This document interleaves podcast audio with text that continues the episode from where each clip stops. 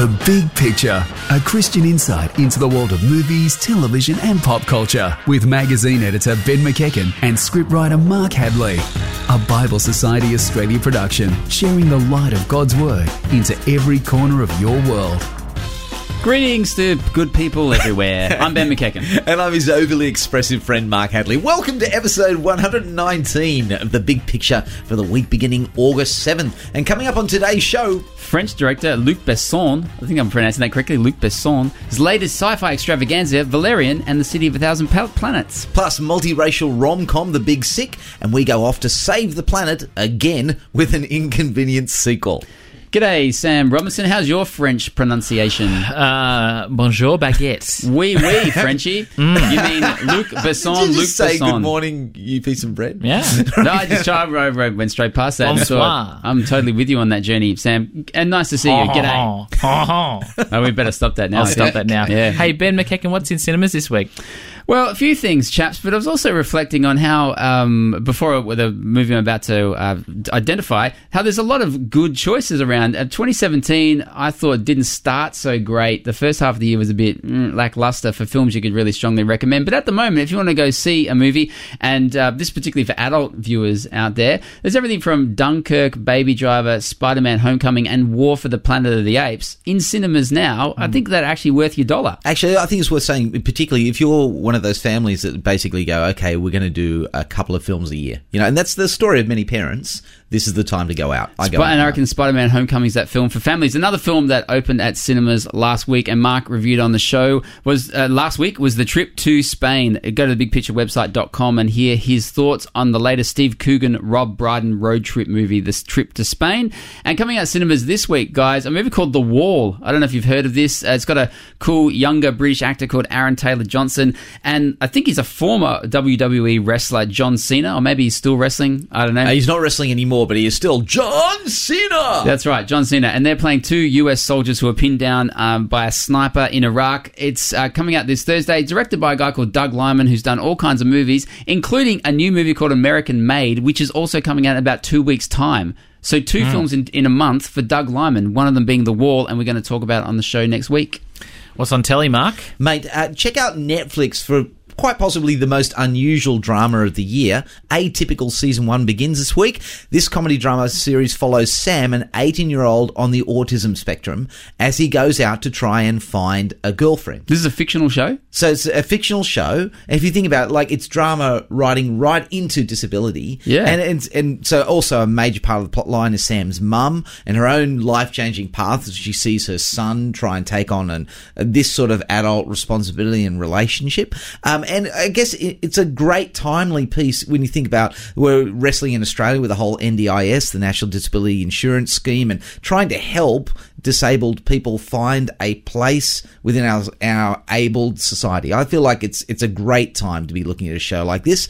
Also, check out the ABC for the staff room. I'm not really sure how much is going to be revealed in the staff room. It's starting this uh, Saturday. I always 6 wanted to know what was going on in the staff room But when I was at you- school. Didn't you know already? I mean, they're just basically sitting around having cups of tea. Were they, though? Is, and is that what the staff room is going to reveal? It is indeed. It's about three different high schools across Australia with unfettered access to both classroom and staff room. Finally, I'm going to find out what they're doing. And you're right, they probably are just drinking cups of tea. a cup of tea. Who knows? All right, true or false time, Mark Hadley? Right, Luc Besson is a comic book aficionado. He's been a big fan of the French comic book Valerian and Laureline for years, and now he's turned it into his obsession, which is basically uh, Valerian City of a Thousand Planets. We'll be talking about that soon. Okay, but Luc Besson is really a guy who's just so obsessed over this property about Valerian, which is originally a comic book series, that he has done some pretty amazing things. His obsession has driven him to do what? A, write his own 600 page Bible covering all the ins and outs of the universe. Okay, or B, pen his own alien language, much like the divine language in the fifth element. Oh, that Okay. other Luc Besson film? There you go. Or C, named two out of his five children, Laureline and Valley, after the main characters in the film. All of those sound perfectly reasonable. For Luc Besson. so I, I am going with all three. uh, well, we'll see after this. All right, well, for this week's What Your Kids Are Watching segment, we're going to take a look at a film parents will probably wish had come out during the school holidays, but will only be making it in the cinemas this coming week. It's called Valerian and the City of a Thousand Planets, and it's a sci fi adventure fired by the considerable imagination, as we just talked about, of French director Luc Besson and aimed squarely at high school audiences. It's a romp through space that will remind many of The Fifth Element and Avatar, centered on a love story that has Han and Leia written all over it. Best of all, though, it has a serious message about the need for forgiveness if anyone, alien or human, can hope to move forward together. Welcome to Alpha.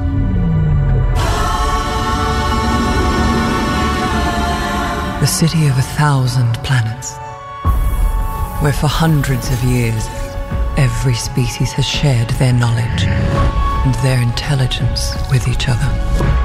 It's paradise.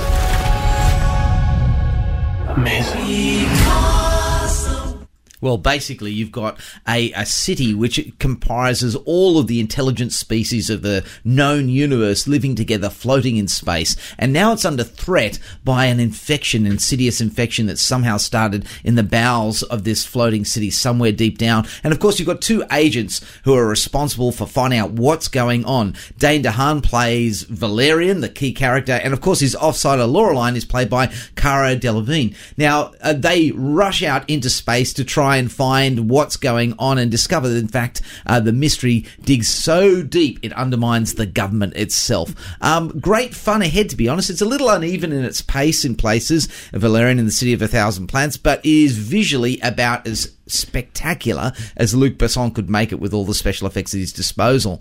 Um, just so you know, though, this is actually um, something that's rising out of something bigger in the past. So uh, I don't know if in Australia we were ever really approached by Valeria Valerian the comics, but you might know Asterix and Obelix, you might know uh, Tintin. It's kind of contemporary of that, the French sort of comic phase. Uh, and also, the whole Valerian thing contributed huge amounts to Star Wars. Did it? Yeah, so when you watch, you'll see a spaceship that looks very much like the Millennium Falcon. You'll see um, villains and characters and robots, and particularly Valerian and uh, Laureline, who look very much like Han Solo and Princess Leia. The whole rogue romance going on there.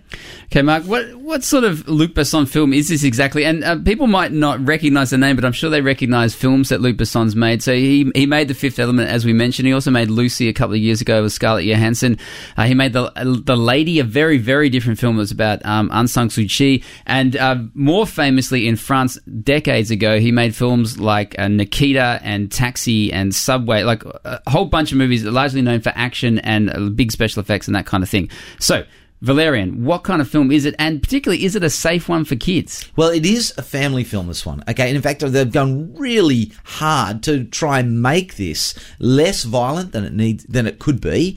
Um, and certainly the, there are references to, if you like, to uh, physical relationships between characters, but they're not really showing them. There's all, even the, the clothing is controlled carefully. I think about the only thing that's risque in this film is one sort of dance scene, um, played by, uh, Rihanna is actually starring in this film well, and she plays uh, a sort of a nightclub uh, come uh, entertainment worker industry, and she uh, does a pole dancing scene. But at the same time, it's not terribly you know, lascivious, you know, in the way they execute it. So it is safe. And that's one of the things I, I think when I was, you know, with the introduction, we are just talking about how it might have been better if this came out in school holidays, because I think this would have been a safe choice for families with older teens. Um, it's also got a bunch of other things, like K-pop star Kris Wu is in it. That might not mean much to you, but for our Asian listeners, it's going to mean a, a big deal. Um, it also basically will suit anyone who likes The Fifth Element or that sort of stuff. It's very good. Speaking of The Fifth Element, which, yeah, I think to international audience is probably the most famous Luc Besson film,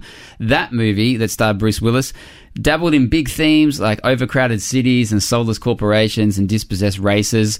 Is Valerian doing a similar thing or anything like it? Absolutely. Um, one of the interesting things about this film is that you'll, you'll there's a bit of an Avatar feel about it. Okay, but and Luc Besson's on record for saying that he didn't think that James Cameron actually went far enough in making political statements in in Avatar. Oh right, I thought he was talking about the ponytails Okay. and all that sort of thing, and, and the well, skin. you know, and yeah. there's a there's a whole dispossessed native race in Avatar, and that's gone written quite large in um, Valerian City of a Thousand Planets. Uh, and so uh, there's a whole sense of uh, multiculturalism and races coming together and trying to bond together in the City of a Thousand Planets. But there's also real interesting commentary, uh, age appropriate, on sexual slavery. Uh, and so the Oh. people who have been bought and are tied into an entertainment industry and can't get out. And also Western imperialism, just the idea that um, cultures not owning up to their own guilt, you know, for what they've done to native races and things like that, um, in the the aim for supremacy.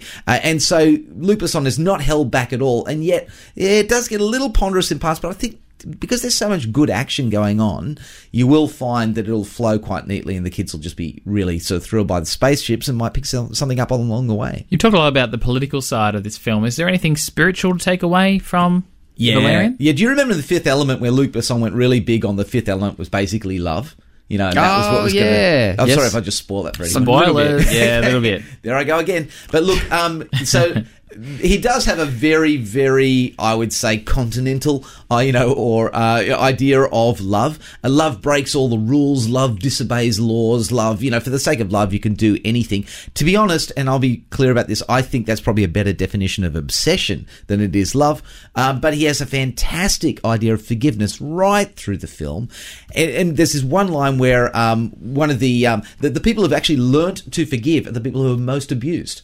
You know, Oh. so, and they're the ones who are actually saying, how can you expect to face the future if you don't first deal with your past? Which is a line that every Christian would like to have ringing in their children's ears. You know, you've got to deal with your past, otherwise there is no future. So I think it's fantastic for that, for that alone. Valerian and the City of a Thousand Planets is rated M for science fiction violence. It stars Cara Delevingne, Dane, uh, Dane DeHaan, Clive Owen, and Rihanna, plus a host of cameos, and releases nationally on August 10. Now, true or false answer, Mark Hadley? Okay, so Luc Besson was obsessed with this whole property, Valerian City of a Thousand Planets. What did he do? Did he write his own 600 page Bible covering every in and out of the universe? Did he pen his own alien language? In fact, he literally did that for the fifth element. But, you know, did he pen his own alien language for this film? Did he name two out of his five children, because he's married four times, um, Laureline and Valley? Which was it? I'm still going with all three. I think Luc Besson's such a massive fan of this comic book. He loves. He just went for it. Renaming his children? I'm going to say A. A, that you're saying he penned his 600 page Bible, you would be correct. Sam, you're on Oh, a roll. well played, Sam. Is that like two Hey, weeks running you've actually is, picked it? it is. There you go. Well, yes, he actually wrote 600 pages worth of this, and this was when he was a teen. Hmm. You know, all, all about. So this is how long he's been carrying that torch. Well, coming up on the big picture, we're all going to be walking on a dream, and Ben will diagnose why the big sick is something you will want to catch. Welcome back. All right, chaps, we're up to soundtrack section of the show, and we're very soon going to talk about this new romantic comedy, The Big Sick. This song is taken from that film, The Big Sick, and you can tell my voice is getting gentler and gentler because we're about to walk on a dream.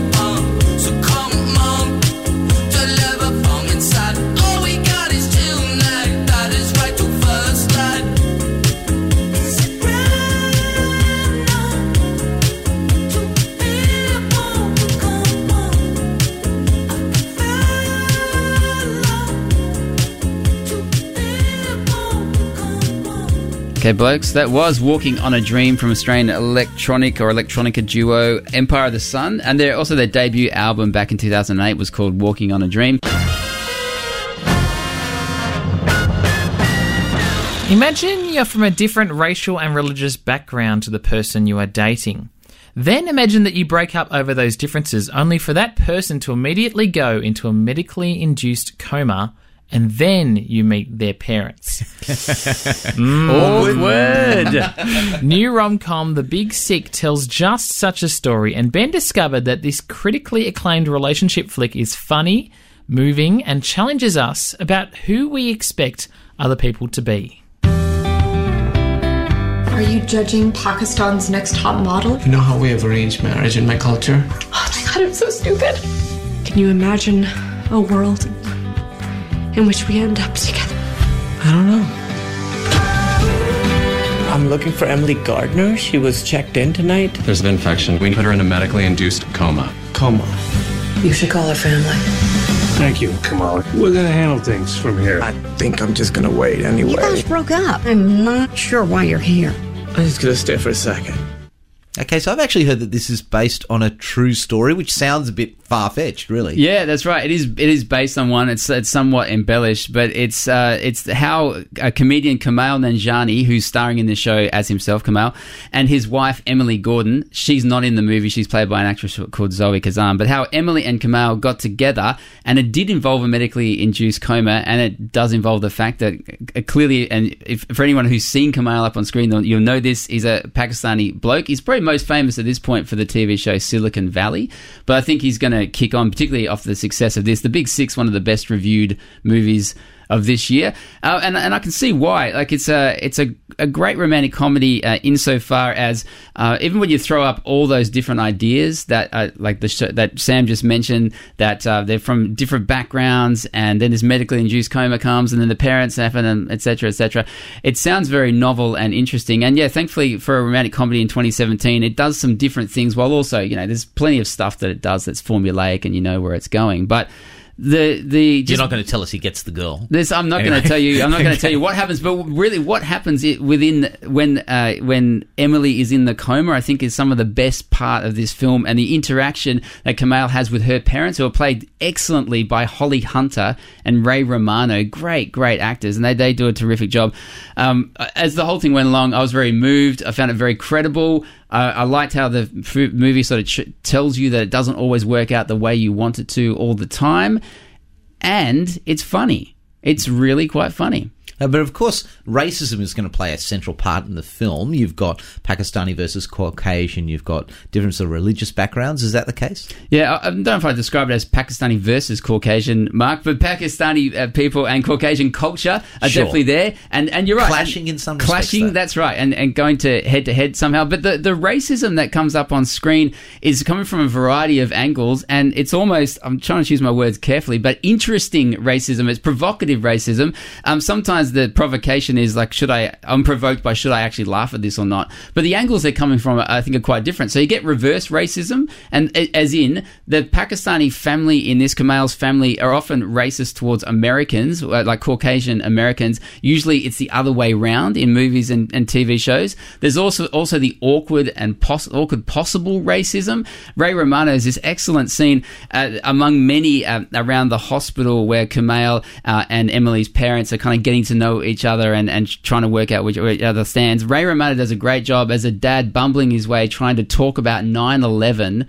with a guy from Pakistan and trying to not make that sound racist, hmm. even though the words coming out of his mouth are, I've been waiting to talk to someone like you about 9-11 um, that kind of stuff goes through the big sick. Um, but it's often more subtle than it like hitting you over the head. And there's also racism about your own race kind of within your race. So Kumail and his brother often are making jokes about their own people particularly about things like arranged marriage which is massive in the big sick and is a big thread going through the film about um, who determines what relationship you should be in and that kind of thing. So there's a level of critique going on in the racism as well in the big sick which m- again makes it um, an, an interesting beast when it comes to a romantic comedy. Yeah, you're not dealing with just KKK stuff, are you? You're No. actually dealing with something that we might all experience in and varying degrees. yeah, again, I think it's coming from uh, different angles, uh, and it's also g- great to see a Pakistani American family as the kind of central, one of the central elements of a film. It's uh, it's highly unusual, and so it's another standout feature, I think, of the Big Sick.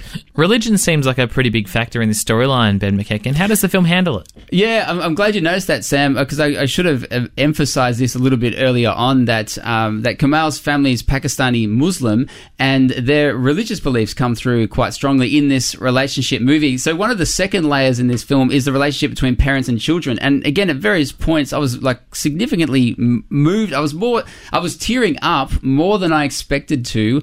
In 2017, in a romantic comedy, I like I usually go oh, in. you big softy. Yeah, I usually go in like not expecting too much, but there were different points as this film went along, and largely around the relationship between the, the parents and their children that I was really quite struck by. Um, so yes, religion does play a significant factor in the storyline, and and again in a way that you might not expect, and it's actually around expectations that what stood out to me. So Kumail's parents expect their children to believe the same things that they believe, and that they're really quite like strong about that to the point where they they basically seem not so interested in what their kids are about or who they are. They all they want to know is that you believe what we believe. Now there are significant significant differences between Islam and Christianity. But what I took away from watching these parents and the way that they were trying to share their beliefs with their children struck me in terms of I want my daughters to know every day of their life the love of God and the love of Jesus. I want that for them desperately. But am I going to impose that upon them? Thankfully, the Big Sick doesn't in any way suggest that all Muslim parents are doing this. But I was struck by these particular parents and thinking about my own situation. How do I want to relate to my own children? God relates to us through Jesus. Jesus is an excellent role model of not imposing upon people, but going to them lovingly, but clearly about who he is and how we should relate to God. I figure I should model my own approach on that. And thankfully, the big sick and the parents up on screen reminded me about that in my own life. So, as you can hear, gentlemen, I'm a big fan of the big sick. I'm strongly recommending it. The Big Sick stars Kumail Nanjiani, uh, Zoe Kazan, Holly Hunter, and Ray Romano. It's rated M for coarse language and sexual references and is in cinemas now. Gents, over at insights.uca.org.au, you can find loads of reviews of the latest releases, including of The Big Sick and other re- movies that we talk about here on The Big Picture. Insights can offer a different perspective on those. There's also a lot of creative content at the moment on insights.uca.org.au. You can check out profiles about Australian photographer Ken Duncan or comedian Hannah Boland. All of that is over there at Insights website. Coming up on the big picture, a real life couple join us to reveal what it's like to cross cultural boundaries for love, and Mark will take on Saving the World and an inconvenient sequel. Welcome back to the show. Well, before the break, Ben took a gander at the new romantic comedy The Big Sick, a story that centres on a couple who come from completely different cultures, and it's based on a true story. But how true? Don't we live in a multicultural society? Do mixed race couples actually have to negotiate a hidden minefield of cultural rules to take a run at marriage? Well, to help us understand what it's like to have two worlds collide, we've invited on the show Pete and Audrey. Hello. Hey, Hi. guys. So let me begin by saying now, Audrey, you're Burmese Chinese. That's correct. And Pete, you're not. I'm definitely not. Okay, can you give us a bit of a picture of your family? Sure. My uh, I, I grew up in the suburbs of Sydney, but my family are very English. So we, we come from a very English background, and uh, yeah, Christmas, for example, very big kind of hot uh, meals that we have. and things Uh, like appropriate roasts with t- cups of tea afterwards. Is Absolutely. that Christmas to you? No, uh, so I grew up in the suburbs of Sydney as well, but my uh, I'm a second generation migrant. Uh, and uh, we had no Christmas tradi- traditions at all. We just um, watched everybody else's pretty much. So, yeah. Okay, now guys, when you brought your two separate worlds together when you got married, how how difficult was that for you, particularly from like a cultural perspective? Uh, I think for me, um, See, a lot of Audrey's extended family don't actually speak English, and uh, their their language is Cantonese, and I don't speak any Cantonese, and so we used to Wow, have these. those dinner table conversations just must have run on forever. well, we ha- we'd have these huge, big kind of things where my family were there and, and Audrey's family were there, and my mum would go, "Go talk to Audrey's grandmother," and I'm like, going, "She doesn't speak English. and I don't speak Cantonese. How, how am I going to do that?" I just go talk to her, and uh, and I, I would go and find an aunt, and and we'd get a translator kind of thing going. But it was yeah, it was a little weird that way. Yeah, I mean, my grandmother, she didn't, s- she lived with us and she didn't speak much English. The only English that she learnt was from the comedy company in the 80s. Uh, from That was Con a the- great show. Oh, yeah, Yeah. Con the Fruiterer. So all she ever said was beautiful and couple of days, and that was it. And hello. So, you know. That's definitely a bridge over cultural differences. Con Yes. the fruiterer. Con the fruiterer, Mul- yeah. yes. Yeah. was, was it tense? Did, were, were there times where in which this these these um, struggles actually rose into difficulties? No, it's more awkwardness. I think um, it's it was more. Um, look, most of my family spoke English, uh, but there were sort of like I said, my grandparents didn't speak much English, and there was just awkwardness. I would say, and just those awkward pauses. So if you can picture. Um, Pete's family uh, are very, uh, they wait for conversation to end before it starts. And my family generally are loud and boisterous. And so when you have the element of language barrier thrown in top on top of that, and Pete's parents are wanting to be polite and wait, but there's nothing coming out from the other end. It's sort of just awkward, awkward. Was there a religious dimension to trying to bring the two of you together? Uh, no, thankfully, uh, my uh, my family uh, were Christian, so oh, okay, so they didn't have sort of a, a Buddhist tradition or anything like that. Uh, they did, uh, but that was quite quite a while ago. So uh, by the time that uh, Peter and I met, uh, my most of my family had become Christians. To be very happy, Pete, you didn't have to learn anything about joss sticks or. No, no, I was quite happy about that. So yeah, that was good. Yeah. So, guys, finally, what unites you as a couple? Because we are imagining that there, across these cultural differences, there must come awkward moments, difficult moments, as you've been discussing. But Mm. what unites you? What brings you together? We see. I think that's that's the great thing about the Christian faith is that that creates a, a, a different culture altogether. So, and that's a very um, for me that's a very clearly defined culture. So we can actually work out well how do we parent our kids, what decisions do we make as family, that sort of thing. We can actually go to the Bible and actually see what that is, and that's that's been really helpful in uniting things together. Wow, that's great. Pete and Audrey, thanks for being on the show. Thank Thanks for having you. The Doco An Inconvenient Truth is probably one of the few documentaries that have entered the memory of modern mainstream moviegoers. In it, former American Vice President Al Gore warned the world about the perils of global warming and picked up an Oscar along the way. Eleven years later, Gore is back for more in his follow up, an inconvenient sequel, Truth to Power.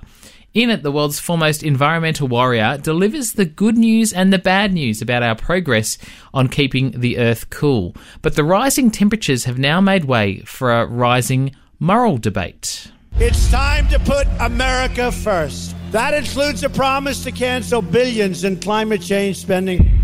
Our plan will end the EPA. The next generation would be justified in looking back at us and asking, What were you thinking? Couldn't you hear what the scientists were saying? Couldn't you hear what Mother Nature was screaming at you? This movement is in the tradition of every great movement that has advanced humankind. Well, an inconvenient sequel fills in the last 11 years, both in terms of the continuing disasters related to climate change and Al Gore's personal political fight against global warming. In fact, viewers could be forgiving for basically thinking this was a biopic about Al Gore and had nothing to do with the environment at all. Um, you get to see Al Gore in gumboots, Al Gore in ski parkas, all sorts of Al Gore moments. At times, Al Gore shares as much about his emotional struggles as he does about his environmental ones. At others, the topic's more about his efforts to train up an army of mini Al Gores who will go out there and preach the good news about the battle ahead. I mean, I think that the the film is literally disfocused or defocused. I think that's the right word. And basically, um, you're not really sure what we're on about. We're not even terribly sure we're on about science or the environment or anything like that until we finally hit the Paris Climate Change Conference, which sharpens the film towards the end 2016. Oh, Al Gore saves the day in that too. Um, and then the documentary is basically like, it is it is literally an Al Gore fest. Um, and it is very American too. You know, Al Gore saying stuff about this great nation has an opportunity. And so everyone instantly overseas sitting there going, well, I guess we're just the 53rd state or something like that. Um, but for all of that, the call to arms is really quite clear. Yet again, um, it is an inconvenient call. The world is dying and we need to save it. Um, I haven't seen Inconvenient Truth for a while, but I didn't remember it being so focused on Al Gore. Instead, I think it was filled with more kind of sciencey goodness for the socially conscious film goer. So this one sounds a little bit more focused on Al Gore, but an Inconvenient sequel, does it also have loads of sciencey goodness for the socially conscious film goer? Not as much as you think. Oh. I mean, literally, the film has look. It's got science in it, but it's almost it's almost moving on as if the argument has been made. Okay, um, global warming is going on, and the planet is perishing, and it gives a bit of evidence of what's how that's continuing to happen. Um, but it is increasingly moral. The idea is that the climate change um, has given rise to all sorts of moral crises. So the economic crisis in in India, war in Syria. Is being tied down. Hang- hang to- on, what? So yeah, he's yeah, linking the, the whole Middle climate Eastern change to- crisis. yeah, Is, and is that persuasive on, on screen? I don't he know. I'm po- not he sure makes- I've heard people make he- that he case. makes a very passing reference to um, an 800 year drought in the Medi- you know high drought in the Mediterranean. That's basically heated up temperatures in people. Uh, and so people are quite, you know, their, their economies are crashing, and so they're busy going and invading other countries. It, it, it- look, he makes um, global warming responsible for global terrorism. It, it is. Um, it is a Ah. very big argument that's being made. Yeah. I think it goes a little bit over the top at times. Where's he getting his moral guidance from, Al Gore?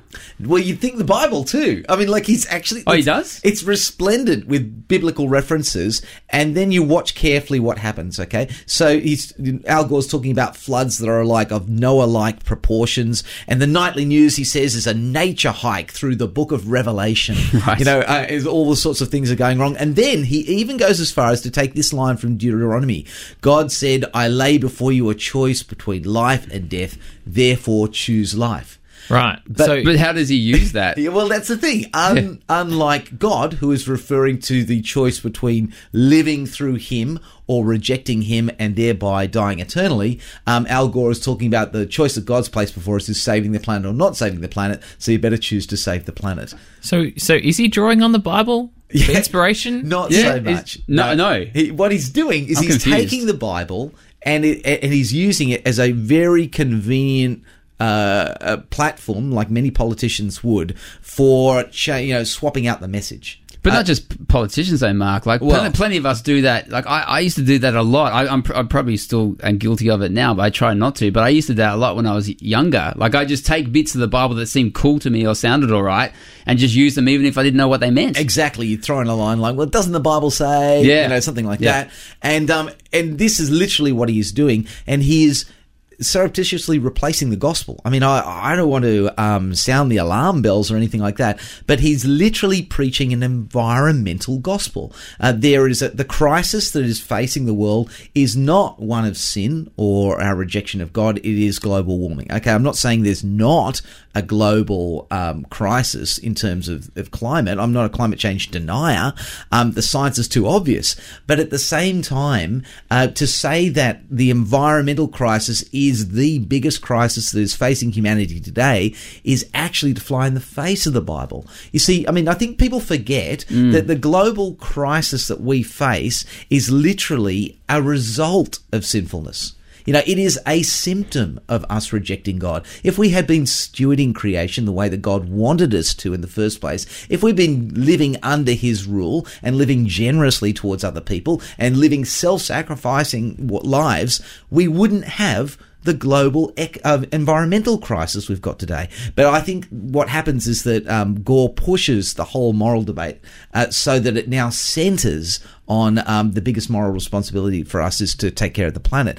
And that makes us the saviors. It puts the choice in our hands. Now we don't need Jesus anymore. Now what we've got is a, a crisis, however big, that we're capable of saving. And that puts us in prime position for being the heroes. I think that's a problem. I don't want to say there's no environmental process, but I've got to say I was pretty disappointed with an inconvenient sequel. Okay, then. But if you're still interested interested in checking it out, an inconvenient sequel, Truth to Power, stars, as Mark just mentioned, basically just Al Gore. But you do get to see him in a nice range of attire, such as gumboots. It's rated PG for mild themes and releases at a number of venues from this coming week. So please go and check your Googletron. All right. Well, coming up on the big picture, we dig into the vault of movie history to find one movie that can unite us all before Ben tackles the top five race relations movies. It's not going to be controversial. Not at No, all. Not at all. Not at all. No, no. G'day, welcome back. Now, you probably worked this out already, but today's episode of The Big Picture is brought to you by the theme of Let's All Bring It In for a Group Hug. It has it has been. What, what do you mean? Well, Valerian focuses on uh, intergalactic multiculturalism. Okay, yep. The Big Sick keeps its racial tolerance closer to home. Oh, and yeah, An yep. inconvenient sequel basically calls on the entire human race to unite and sort itself out. Oh yeah, let's get in for a group hug. Yeah, That's it. Okay, I'm with you. So for the Vault this week, we asked Insights reviewer Melissa Stewart to pick a classic movie that has the same uniting the world vibe. And the great unifying force is. Independence Day.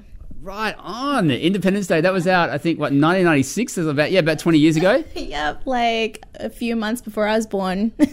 a few. Yeah, uh, it was mm, definitely a few months after I was born. It's like been about half my lifetime, I think, when that. Anyway, I won't bore you with the details of how old I am. So, why have you picked this? I'm taking it you've actually seen it in your in your lifetime. Yeah. And what did you think of it? um, so I've seen it a few times, and it's literally just an easy watch. It's got everything in it. Okay, firstly, it's got Will Smith, who was in his prime at that time. And it's got some family themes, it's got comedy, it's got the world ending, aliens, action, it's got everything. And now, Melissa, you might not have known this when you were a baby, but it, back in 1996, it was a time when blockbusters weren't like we have blockbusters now. Now, blockbusters just seem like well, every week you expect a massive movie to come out, and we kind of shrug our shoulders about special effects and things blowing up.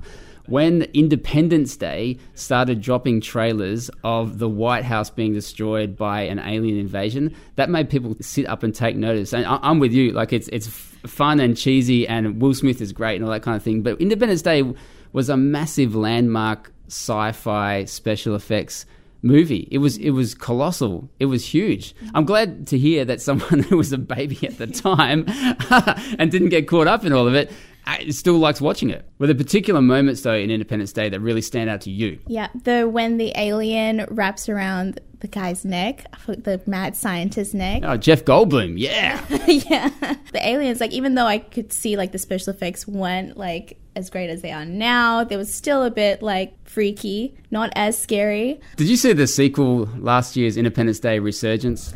I did. Would you, in any way, shape, or form, Melissa, recommend that to people? No. That's the correct answer because 1996 Independence Day is a bit of a B grade classic. That sequel, on the other hand, not so much.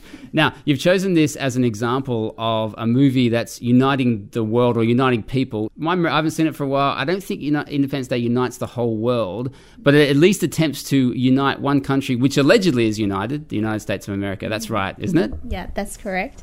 And how do they go about that? And what about that stands out to you as a really good example of a movie about uniting people? Well, I think what the movie did really well was it showed people of all different walks of life come together, put aside their differences, and see like a common enemy that was threatening their whole humanity.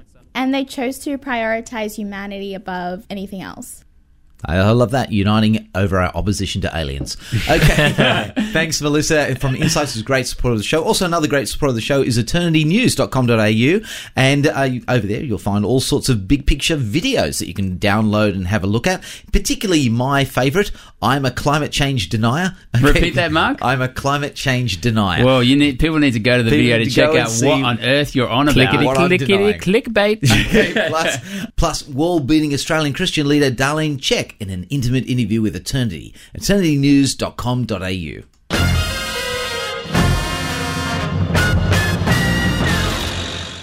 All right, it is time for the gift that keeps on giving, the top five. Oh, that's so true. And this week, gents, we've got the top five race relations. Uh, Mm. ear- earlier in the show, a lot of our reviews, the Big Sick, Valerian, etc., dealt with re- relations between different races. Um, I thought though to like limit the scope of this list, I'd try to find more positive examples. There's plenty of negative examples. Oh, examples. so not, not like Mississippi burning. Not like Okay. Mississippi Burning. Mississippi Burning will not feature on this list. Uh, instead, I've tried to pick more positive examples. So here we go. Five. 2008's Gran Torino, the film that Clint Eastwood, I think he directed and definitely starred in, as the crotchety, uh, elderly, racist Korean War veteran who basically hates all Asian people. And then when a young Asian guy steals his car, well, it, it, all of this is basically sounding like a, a caller who's calling up cranky on talkback radio at this point, um, and you know, whinging about the, the youth and Asian uh, Asian folks and all that kind of thing. But Gran Torino, without trying to give too much away if you haven't seen it, demonstrates what can happen to someone's horribly racist views when they actually meet someone for real and get to know them that they're actually a person. So the the the weight of your horrible prejudice can actually be eroded by getting to know someone as a human being. I seriously wish I had not seen Gran Torino so that I could watch it again. You know, like for Oh, the first time. It's that's one a of great my, review. It's one of my favourite films. If you haven't seen Gran Torino, that's a brilliant night. Go watch that. And that's just number five. Four.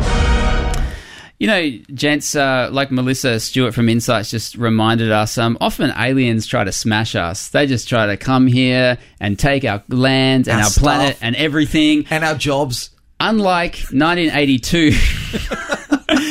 Unlike 1982's E.T., where race relations between an alien and us were really quite sweet and gentle and lovable. Look what happened. And that guy was. Um, For the was- most part. For the most part, and particularly with, with he and Elliott and Elliott's family, the, the, the central relationship at the core of ET is the one I'm really focusing on. Um, even though, uh, you know, ET didn't know what the heck he was here for, abandoned, like lonely, lost, etc., etc.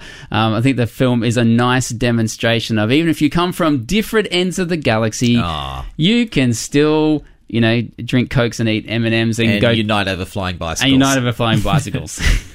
Three. Have you guys seen an Australian film from 2007 called Lucky Miles? No. No. That is the answer I expected, and I think most people would say the same thing. And that is a horrible crime because I'm sorry. Guilty as charged. it was released released 10, 10 years ago, and yeah, in in the space of that ten years, I am still amazed at how underrated it was at the time, how little seen it was, and how people still don't really talk about it. Um, given that um, in and around that time and, and ever since, uh, boat people, immigration, refugees, our relationships with people um, of that sort of status, asylum seekers, etc., has been a big deal in Australia for like the last two decades. And Lucky Miles drills into that situation, and it's actually a bit of a road trip comedy, if you can believe it, about uh, some Iraqi and Cambodian refugees who wash up in kind of northern Australia and they've come here illegally, and then they discover that what they've been promised doesn't actually you know, turn out to be the case, and for the rest of the movie, have to work out how they're going to survive. In this new land. Why I picked Lucky Miles as a positive example of race relations is similar to Gran Torino, where um, out of a situation that often is depicted, particularly uh, like just look at the news on a daily basis, is, is so divisive and negative and hostile. Lucky Miles, increasingly as the film goes along, demonstrates that when people actually come together as people, forced in this situation by circumstance to adjust and adapt, they they actually come to understand each other a lot better as people. And Lucky Miles is a really good demonstration of that. I highly recommend it from 2007. And here's the bit where I uh, Now you're going to jump the tracks. like, uh, yep, because um, going from ET of like you know alien races to a combination of a race being an athletics race and different different races, particularly the most prominent races in the New Testament, Jewish and Gentile. I'm talking about Chariots of Fire from 1981. This is your 'Cause you- idea of race race relations. relations. You got two. You got a Christian runner and a Jewish runner. This really famous Oscar-winning story based on a true story of these athletes who competed in the 1924 Paris Olympics. As soon as I got handed top five race relations, I was like working hard. I'm like, how am I going to get an actual race into this? Hmm. I thought about Cannonball Run. I thought about um, the cops didn't get on so well with the races. No. I, I really got close to that. Or Smokey and the Bandit. I was like going to go close on that race across the country that uh, Burt Reynolds has in the late seventies. Anyway, Chariots of Fire is a way better choice for this for this list. Have you guys seen Chariots of Fire in living memory? I I have, and it, it's really weird. Does it still stand up? Because I haven't seen it for a while. Oh, look, I, I think it doesn't. No, Like, really. look, I think the weird thing is it's it's a bit it's a bit quaint or a bit twee, you know, when we look back now. Um, but but the weird thing is, it was. I remember seeing it when I was young in a country atmosphere. It was like one of those weird things where um, the film was so popular that people actually had screenings at their homes, like they would have rent projectors and people would come around and watch it. And that's when I first saw it. Um, and in that culture at that time, it really made a great deal of sense. But I think it's not that the the, the great lessons in it don't make sense anymore. It's the fact that we've almost become jaded and we don't believe that, that this sort of um, choice would be made, that people would actually choose to put their beliefs before, um, you know, their, their sporting aspirations. And that is a really good note to point towards what's coming in at number one. Because as much as Chariots of Fire does d- demonstrate someone who puts the glory of God first, 2014 Selma, the film about Martin Luther King and Yeah. uh, a very famous events uh, around uh, what he was fighting for in the civil rights movement in the 60s in America, particularly focused on this famous march for voting rights in 1965 in Selma, Alabama. Uh, as Mark said right at the start, Mississippi Burning's not on the on this list. Uh, even things like In the Heat of the Night or Do the Right Thing, all these American films about race relations between black and white America, could have picked loads of them. Instead, Selma stood out to me. Uh, one reason is because I love the film. I just thought it was uh, fantastic. But uh, seeing Martin Luther King up on screen, uh, I find him a very commendable role model of the ultimate role model, Jesus. Now, now Martin Luther King is a flawed man, and they show that in Selma. But I think what Martin Luther King actually lived out in front of people was trying to love one another as I've loved you, turn the other cheek, do unto others. These teachings of Jesus, this man in, in spite of great odds across horrible race relations in, a, in an entire country, let alone around the world, stood up and tried to display Jesus to people, and that's powerful. Hmm. Mr. President, in the South, there have been thousands of racially motivated murders. We need your help. Dr. King, this thing's just gonna have to wait. It cannot wait. You got one big issue, I got a hundred and one. Summer it is. Here is the next great battle. Selma's the place, and they ready. Dr. King. I tell you, that white boy can hit. Well, that's all the time we have for this week. But coming up on the big picture next week, theatre on the big screen with Who's Afraid of a Virginia Woolf? Diane Keaton and Brendan Gleeson romance their way through Hampstead. And the Bourne Identity director Doug Liman takes us to war torn Afghanistan in the wall. Next week, I'll be Ben McEachen. And I'll still be Mark Hadley. See you then. The Big Picture is a Bible Society Australia production, sharing the light of God's Word into every corner of your world.